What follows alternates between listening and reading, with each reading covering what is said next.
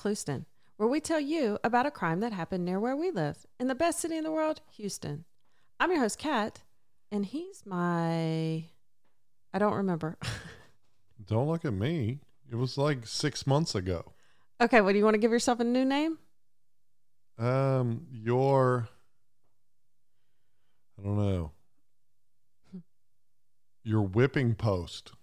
Okay. I'm not even going to ask. I'm your host, Kat, and he's my whipping post, Charles. Well, if you're not going to ask, I'm not even going to respond. do you want to respond? Nope. Okay. why, why whipping post? I can't help myself.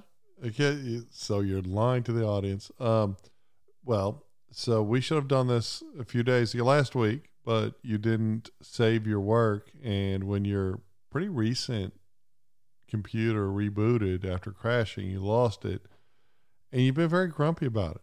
It's not my fault. I have not been. I have not been a whip. You, no. A You had to bit, change your name. a little bit, Okay.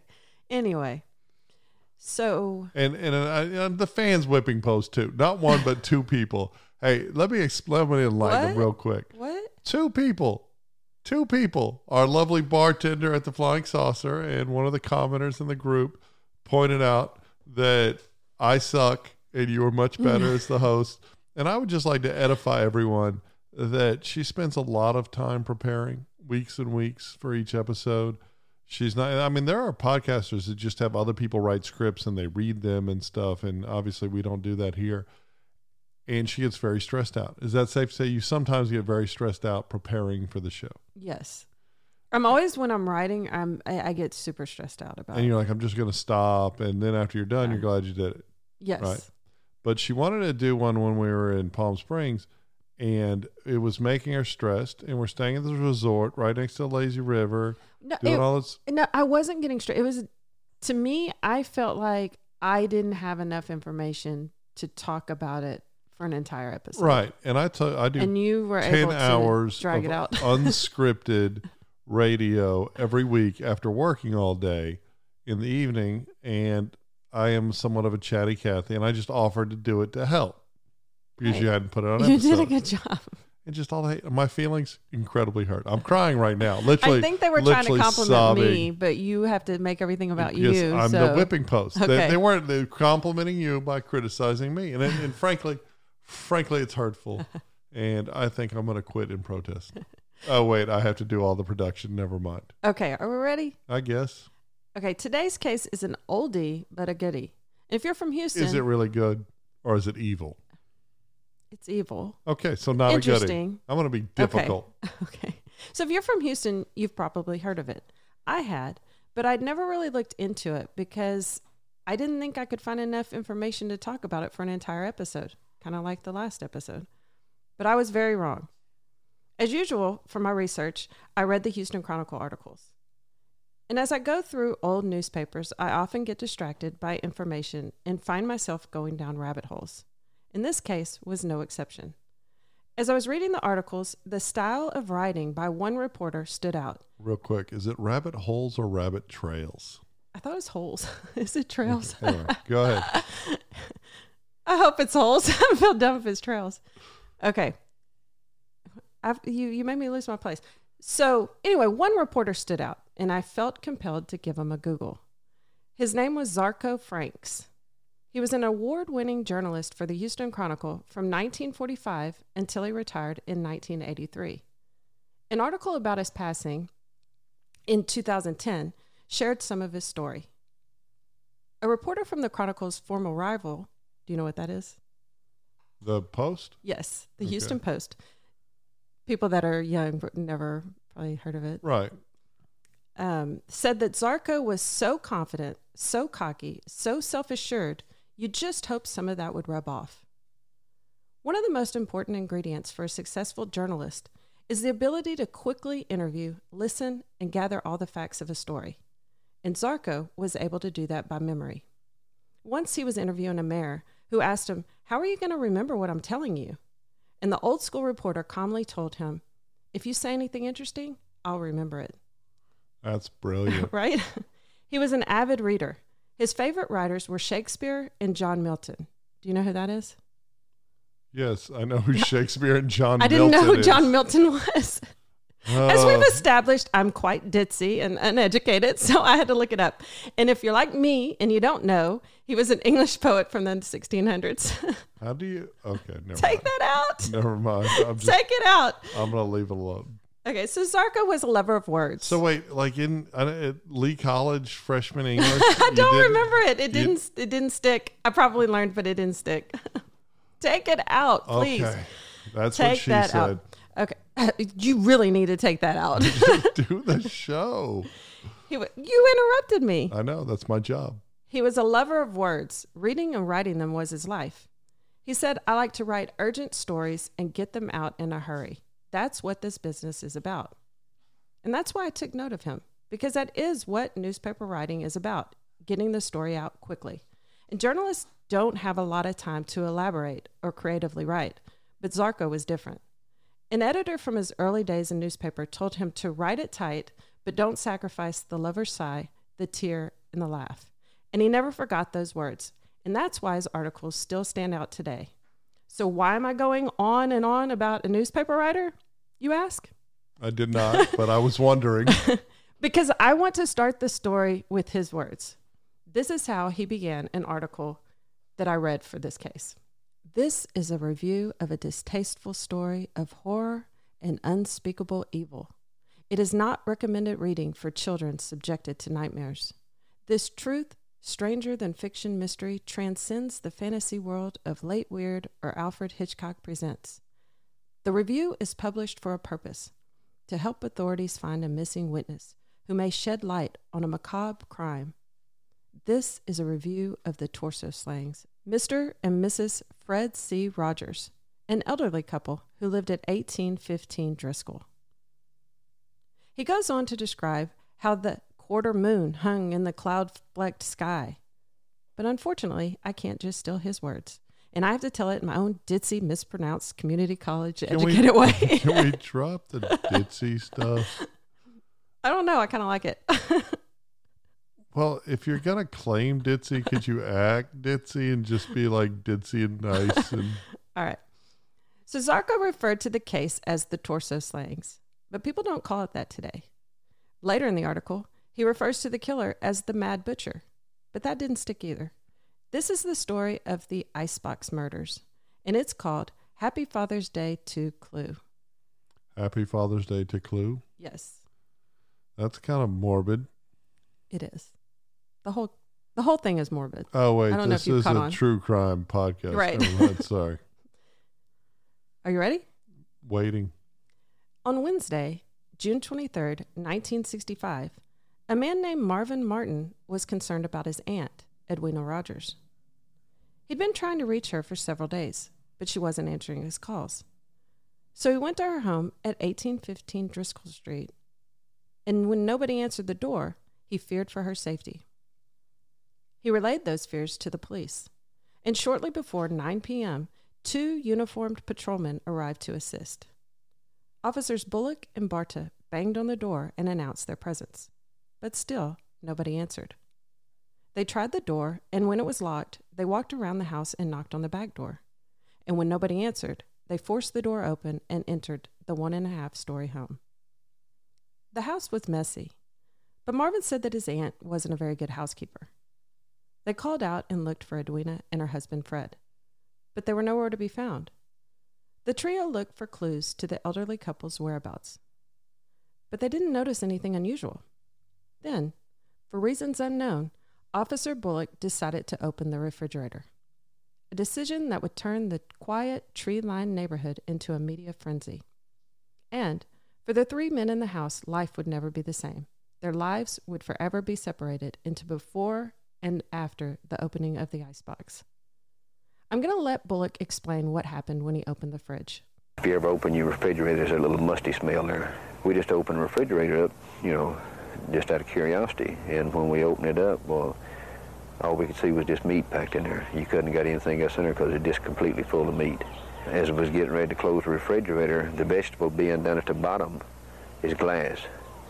And uh, as I started to close the refrigerator, well, I seen the head of one of them. And then I knew what the rest of it was. So, to recap, The meat that was neatly arranged on the shelves of the refrigerator and freezer were the butchered bodies of Fred and Ebby Rogers. And their gray haired heads could be seen in the clear plastic vegetable tray. Fred's eyes had been removed, but Ebby's hadn't, and she appeared to be staring up at him. Very creepy. Fred Christopher Rogers was born January 19th, 1884. The 81 year old was a retired real estate salesman who loved to feed the neighborhood squirrels and pigeons in the morning hours. Can you imagine the arc of his life from the late 1800s, the wake of the Civil War in the Deep South, living all through Jim Crow, to the the changing times in the late 60s and 70s, just the just the evolution of Right. music, period, popular music, Cars, everything. right, everything, and then to have it all end with someone butchering you, Terrible. it's awful. Edwina Harmon Rogers was born October 8th, 1892, affectionately known as Ebby. Ebby, sorry, Ebby. I think it's Ebby. Why are you apologizing to me? because people don't like when I mispronounce. okay, she remember she was remembered for Stop. being Look, right, hold on. You do the podcast not for the pittance of dollars you make in ad I know revenue. you know if I didn't correct myself, nobody'd even know I was mispronouncing stuff. Well, people would know because you mispronounce stuff sometimes in an absurd way. But Okay. it's like, who cares? she Don't worry about it. she was remembered for being very active and energetic. She was a home product saleswoman, and you want to guess what the product was? Avon. Tupperware. Tupperware. Oh. I I, guess I might- mispronounced that. I guess I guess you would have said like beauty product instead of home product. I Right. was just right, but yeah, I guess people I- did sell uh, Tupperware door to door back in the day. right. I, I was curious too. That was what I thought Avon or that or Mary Kay, Right. but I had to find out, and it was Tupperware. Avon, like I know Mary Kay's a big thing and it's a Texas based thing, but for me as a kid, it was always Avon people that come knock on the doors and stuff. True. And it was just weird. Can you imagine doing that for a job now? But then, I mean, it's safer now. Everybody's tracked oh, with Oh, true. cell phones and everything. Then you true. just get snatched up and you're gone, and no one knows. and nobody knows where you were. right? That's true. Hey, hey, you didn't you sell stuff door to door? I did. I forgot. Take it out. Take it out. In the Take it out. 80s when people Take it out. in high school, right? Like, could you imagine sending our child, even was- even the boy, but the girl, to walk door to door to sell stuff? Absolutely not. okay. Change subject. Take that out. Okay. I can cut a penny in, in a, into a corkscrew with a pair of scissors, though. Is that something they were they taught you at Cutco? Yeah. I, the only reason I know it's Cutco because we still have a set of Cutco knives. That Wait, I were- still have the scissors too. right, and they're great scissors and knives. I mean, we've bought expensive knives. We have that like right, but they still work fine. They're like Swedish knives, or what? What do we get? Some ridiculously expensive uh, chef's knife set. But yeah, those those were great we need to take all this out, though. I don't want people knowing that about me. Oh, hey, uh. this- you got to be honest with you. Got to be authentic with your audience. Do I? She sold Cutco knives door to door in the eighties, what is it? That late eighties, right? I think Or was it the 90s. like nineteen ninety? yeah. You were in high school. No, I think it was after high school. I think it was like right after high school. Okay, so ninety one. Let's stop talking about how old I am. Okay, sorry. Okay, so what started out as a welfare check had become a double murder, and the case was turned over to homicide detectives, who quickly arrived and began their investigation. There was no sign of forced entry. And considering the brutal nature of the crime, there was very little blood in the home.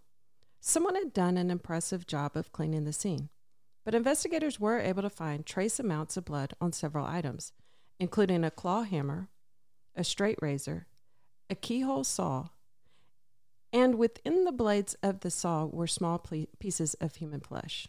So they used whoever did it used the saw to chop them up. Yes, Ugh, gruesome. right?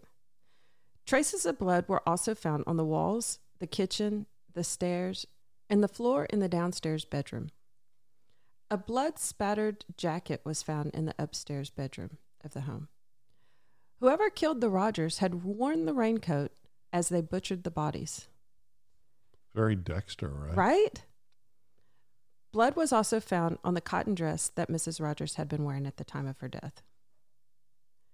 The remains were sent to the morgue at Ben Taub Hospital, where Dr. Robert Buckland reconstructed them and performed the autopsies.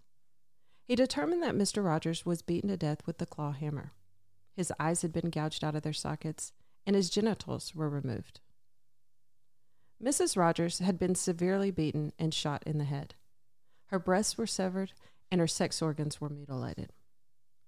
I'm not sure which injuries were before or after death, but evidence showed that Mrs. Rogers lived for at least 20 minutes after the attack began.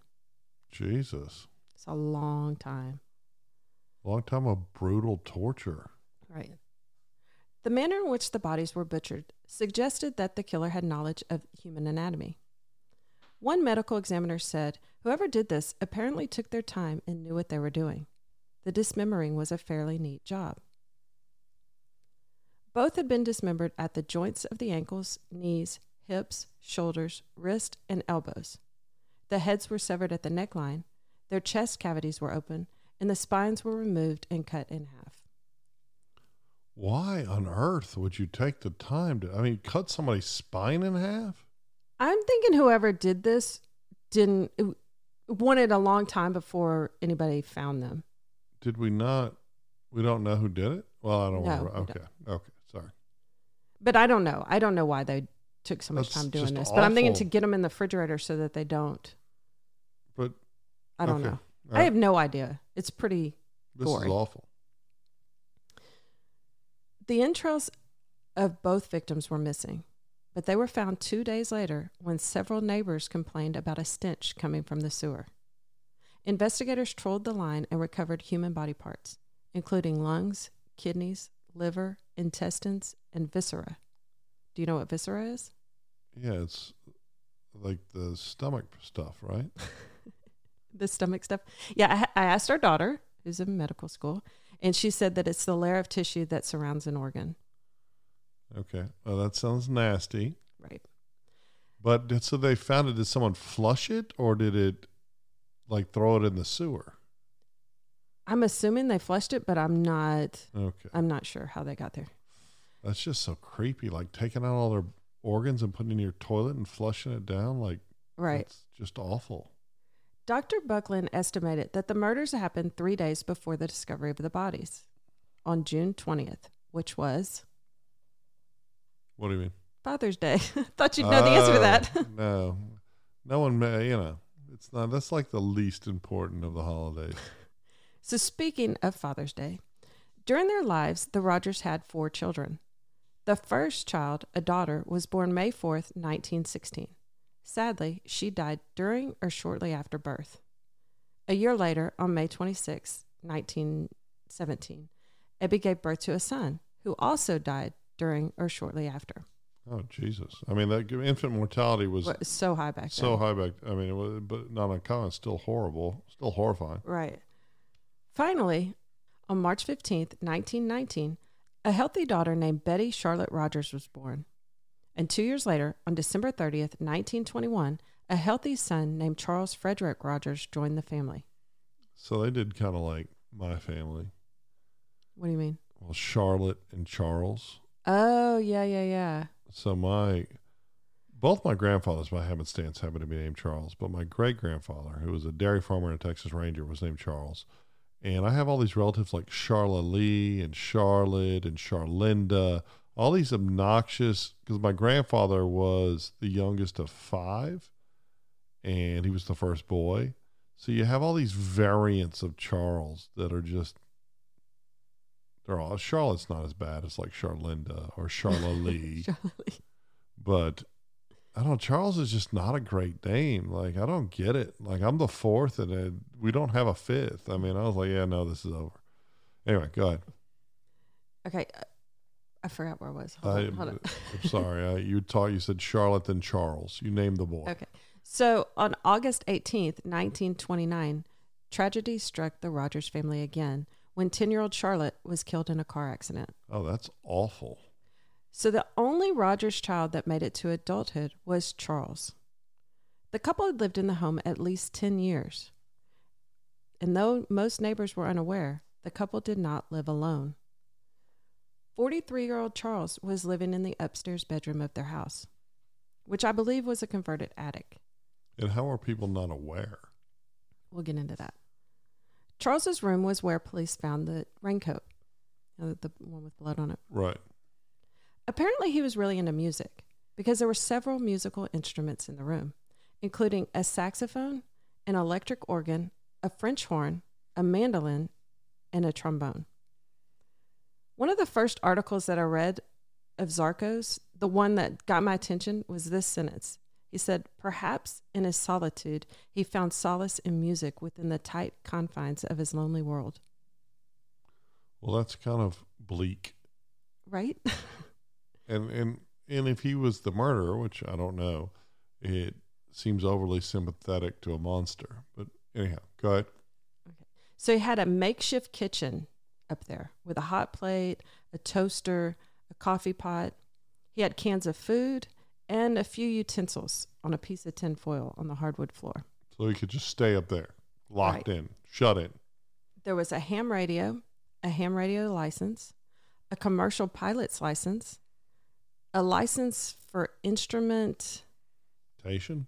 Yes. I didn't finish the word. I was like, what was I going for? There you go. Honorable discharge papers from the Navy. And on the nightstand was a 22 caliber pistol.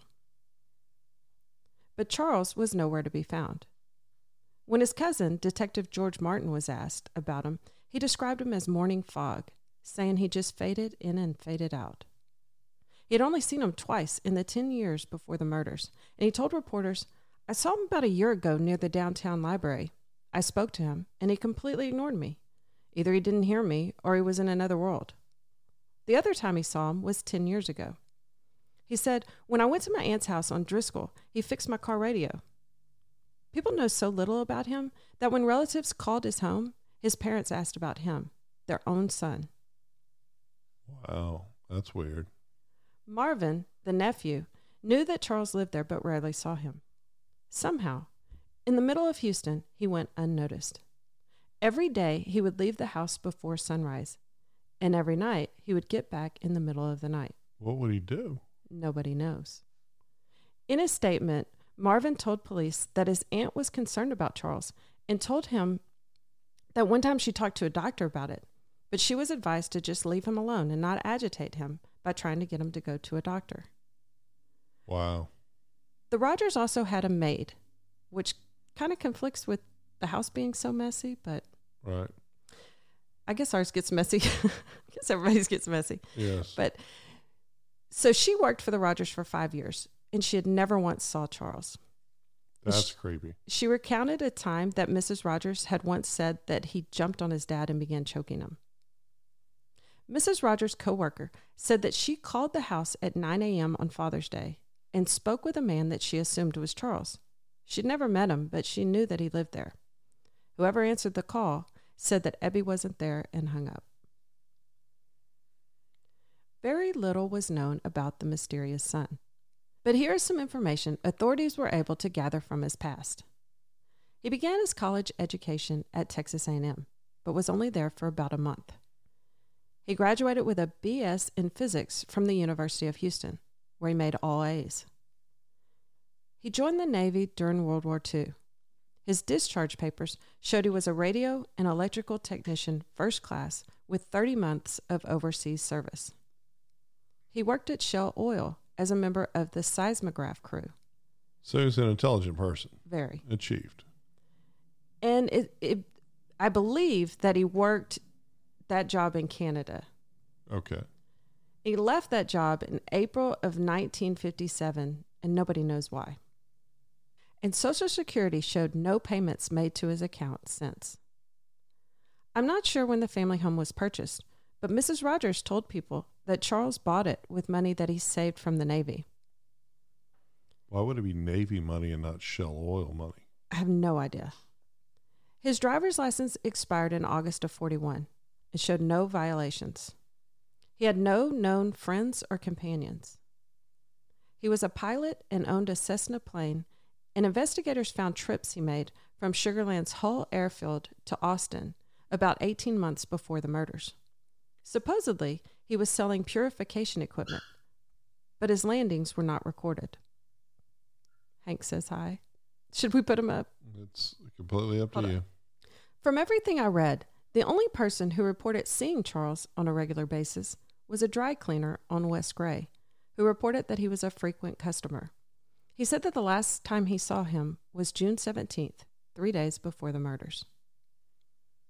Apparently, he left his house every day, and so his parents never saw him. Their only communication with him was slipping notes under his door. That's super weird and creepy. Right. He was 140 pounds, and depending on which article you read, he was either 5'5 or 5'7 with dark brown eyes and brown receding hair. And the most current photo that they could find of him was from nine years before when he worked at Shell. Police asked the public for help locating Charles. They never publicly called him a suspect, just a possible material witness. Homicide Detective L.D. Morrison Jr. said, We need to talk to the son in the hope that he can add something to what we know. There were several leads, but they went nowhere. A day after the murders, a man with a receding hairline, mascaraed eyebrows, and a pencil thin mustache inquired about a job at Fluor Corp. He said he was looking to work as a welder for immediate overseas duty in Japan or Australia. He said his name was Pitts and refused to answer any questions about his employment history. He took an application and said he'd mail it in, but never did. The Fluor employee said he was absolutely sure that it was Rogers, Wow. That's And- creepy. right? Penciled in eyebrows. Right. Like, who doesn't think that's going to look noticeable and weird to see a grown man with penciled eyebrows? Right? On July 9th, a man was arrested in Walker County. He ID'd himself as Charles Rogers. Two Huntsville men ID'd him as Rogers as well. One was a state prison employee who said that he lived with Rogers for three years in the 40s while attending school in Huntsville. I think he took classes at Sam Houston, but didn't graduate. Don't quote me. The other was a Huntsville officer who said he was childhood friends with Charles. But the man's fingerprints didn't match him. The man in custody was ID'd as William C. Hughes, Jr., who was only 27. And remember, Charles was 43. Wait, an officer claimed that it was in Two fact officers. that it was in. Can you be? Imagine how horrifying that would be right. to be detained, accused of a horrifying double. No, the man. ID'd himself as Charles Rogers oh, originally. And then two people said, yeah, that's him. I know him. But it okay, wasn't so him. it was someone it makes no attention. sense. Well, you have false confessions. but how do you have two people that know him well that say, yeah, Yeah. that's him? Because people want to be part of a story. When he's 27. Yeah, but people want to be part of something. They want to be help put the the, Okay. the Well, I- bracelets on the bad guy. I couldn't find a picture of him, but he was reportedly six foot tall and had green eyes and looked nothing like him. Like I said, people want to be part of something. And, think that's what and- it was? and- well, I mean, false confessions are driven by all kinds of. I mean, sometimes you have false confessions driven by police interrogation, but it sounds like this guy just offered himself up, right? But why would two people say it was him? Because I they it was so strange. because people lie and police lie just like people lie. I mean, they, you know, just as many, there's just as many dishonest cops as there are dishonest people and honest people and honest cops. And uh, sometimes people want to be a part of something. They want to be a part of helping catch the bad guy, even though it's not the actual bad guy. So in April of 1967, someone reported seeing Charles at a Houston hotel. Three years after the murder, on in June of 68, police in Lawton, Oklahoma, received a report that a man resembling Charles, named Rogers, was overheard saying how easy it, it would be to murder someone in Texas and get away with it, Again, seeking attention. well, you never know. I mean, it could have been him, but a lot of times it's just attention seekers. So the Roger, so those leads went nowhere. Right. The Rogers home remained vacant for years. Police would occasionally check on it.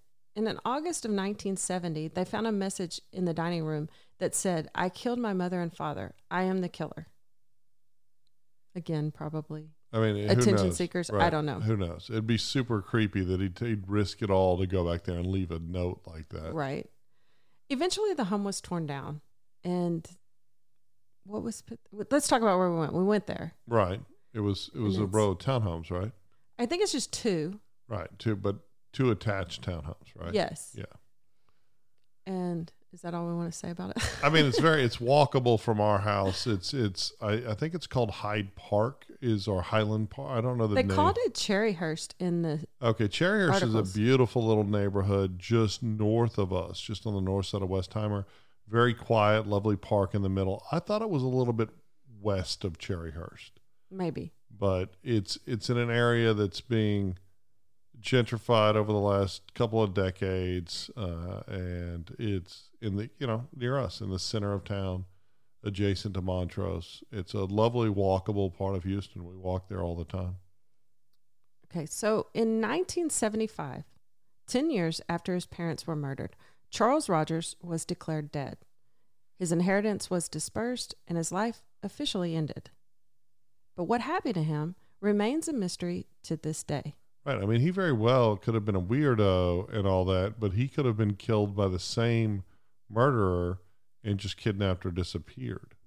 Although it doesn't sound like it. It sounds be. like Could be. he murdered his parents and then but could you imagine brutal I mean, he like brutally murdering your your mother while cutting up her genitalia? That just doesn't seem like something a son would do, Right. even a psychopath for a son. Right. So here are some theories. The first one is like you said, maybe he was killed as well, but his body was disposed of somewhere else. The second one, one relative said that he had a habit of going off in the big thicket. What's that? The big it is it's the piney woods of it's Okay. northeast of us, East Texas. Okay, so apparently he, he would go there. I don't know. this podcast just constantly makes me feel stupid. Okay, the big thicket, you know, that thing.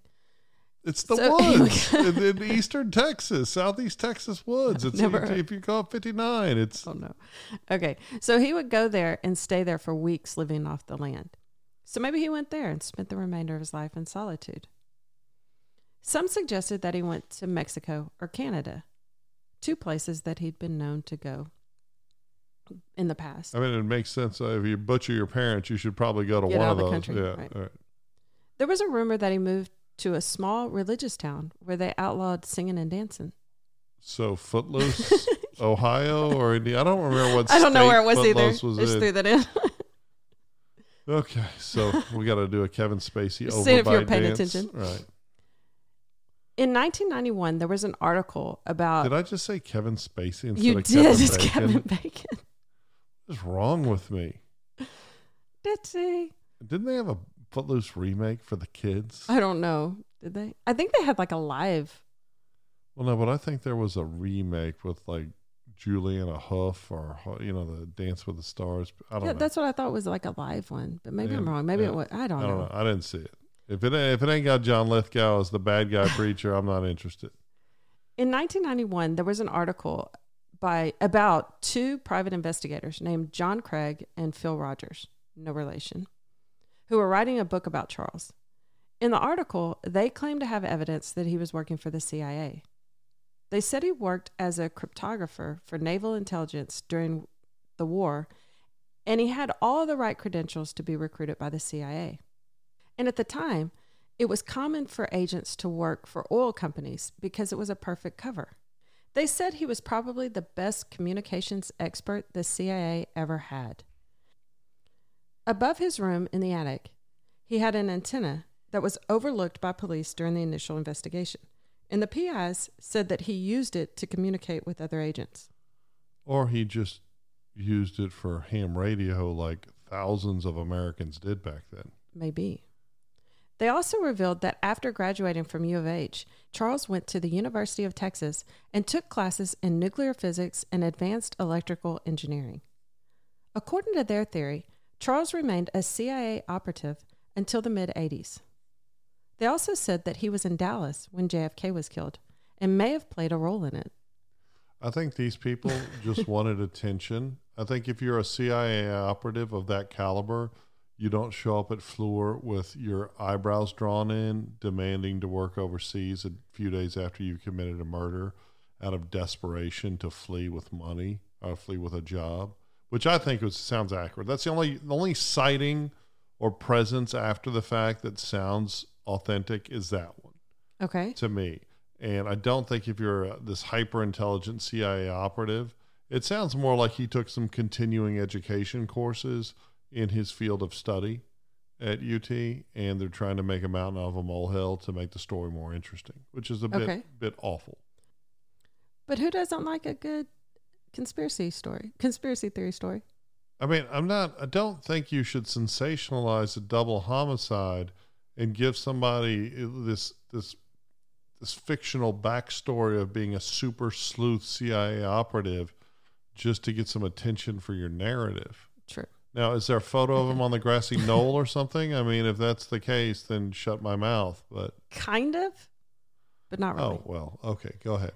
So, just after the assassination, three men were arrested and photographed as they were taken into custody.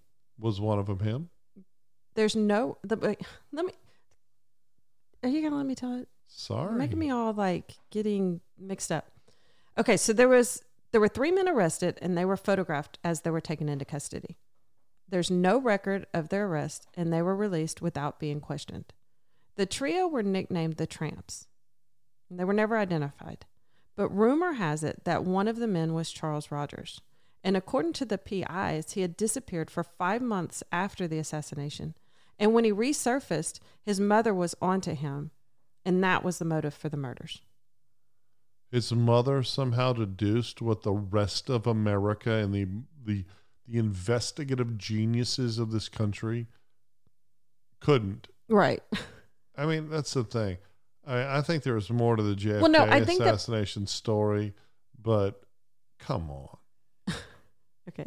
So he was fluent in Spanish as well as several other languages. Sounds like an intelligent, awful person. And the PIs said that they thought at the time of the article, which was in 91, that he was living in Guatemala. So why didn't they go down to Guatemala and find out? I don't know. And it just sounds like these people. Did they write a book? Did they get some attention? Did So they were write- writing a book at the time. I did not look into if it was written because I knew if I did, I'd end up reading it and it would prolong this longer, and I didn't want to. So you half-assed. is that what I saying? did. Okay. And I know people are always like, oh, well, you should listen to this podcast. And it's literally a series on one case, which, yeah, you're going to get a whole lot of information, a whole lot more information from people who do that Okay. than so somebody who just does one episode. Okay. I'm sorry. I did not read every book written on the subject, I, Charles. I, I don't know. I, I think I speak for all of the audience, and we are all incredibly disappointed. okay. Next, uh, I'll just do next three months on one case. Nobody wants that. Just do little by little. A lot of podcasts do that, though. okay. Seems like it'd be a lot easier. We'll do that. Maybe I will. I'll take a vote people want me to do that. No, we don't listen. We don't. We don't take our cues from Okay. people consuming free content with complaints. Okay, we should just take all that out. Okay. So, a homicide detective looked into the claims by the private investigators, and he said, from the police point of view, we have listened to everything they have said, and it's a plausible theory. There's quite a bit of substantiation in regard to the information they've come up with. I don't buy. I don't know. You know, I'm, there are CIA operatives. I've known people that have been approached by the CIA, and it's all very clandestine and weird. But again, I don't think you draw your eyebrows on and go try to get a welder's job at Fluor to escape the country. I, I just don't. I'm not buying. I'm not having it. So the the last one that I'm going to tell you about is true crime authors Hugh and Martha Gardenier claim to have debunked the CIA theory, and they say he escaped to Honduras and was pickaxed to death when a business venture went south. I mean, I like that if he's if he's the one that butchered his mother's genitals while keeping her alive for 20 minutes and claw hammered his dad's eyeballs out, then I like the pickaxe death story. That's the one you're going with. I, I mean, that's the one. If he, if he's guilty, I mean, he could have just been murdered and disappeared, right? Right. The thing that I can't, that I think about a lot when I was thinking about this case is the dry cleaner.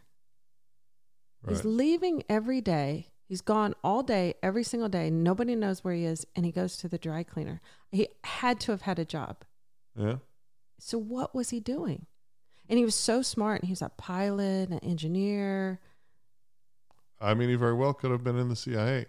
But I I, would, I would, I would hope that the CIA could tell if they were employing someone that was so either so much of a psychopath or a sociopath that they would dismantle their mother's genitalia. I, I just can't get over that. Like, why would But- you? That's why I think there's a chance it wasn't him because That's who? what I was even, gonna say. Even the most evil person, Right. right? well, who would do that? And if he was really who would the- do that? Somebody would do that to the family members Right. of a CIA agent. That's what I was going to point out. That that yeah, I, I find it more plausible that if he was in the CIA, that someone else went in there and tortured his parents to death in Right. front of him as a form of torture for him, and then took him and killed him to create the implication that he was culpable. or then he's afraid for his life and doing the drawn on the eyebrows and all that, trying to get out of the country. No, I think that they probably if, if it was someone because he was working in a clandestine Amer- governmental agency, I would imagine they did that in front of him to make his death Make all the more worse, right? And then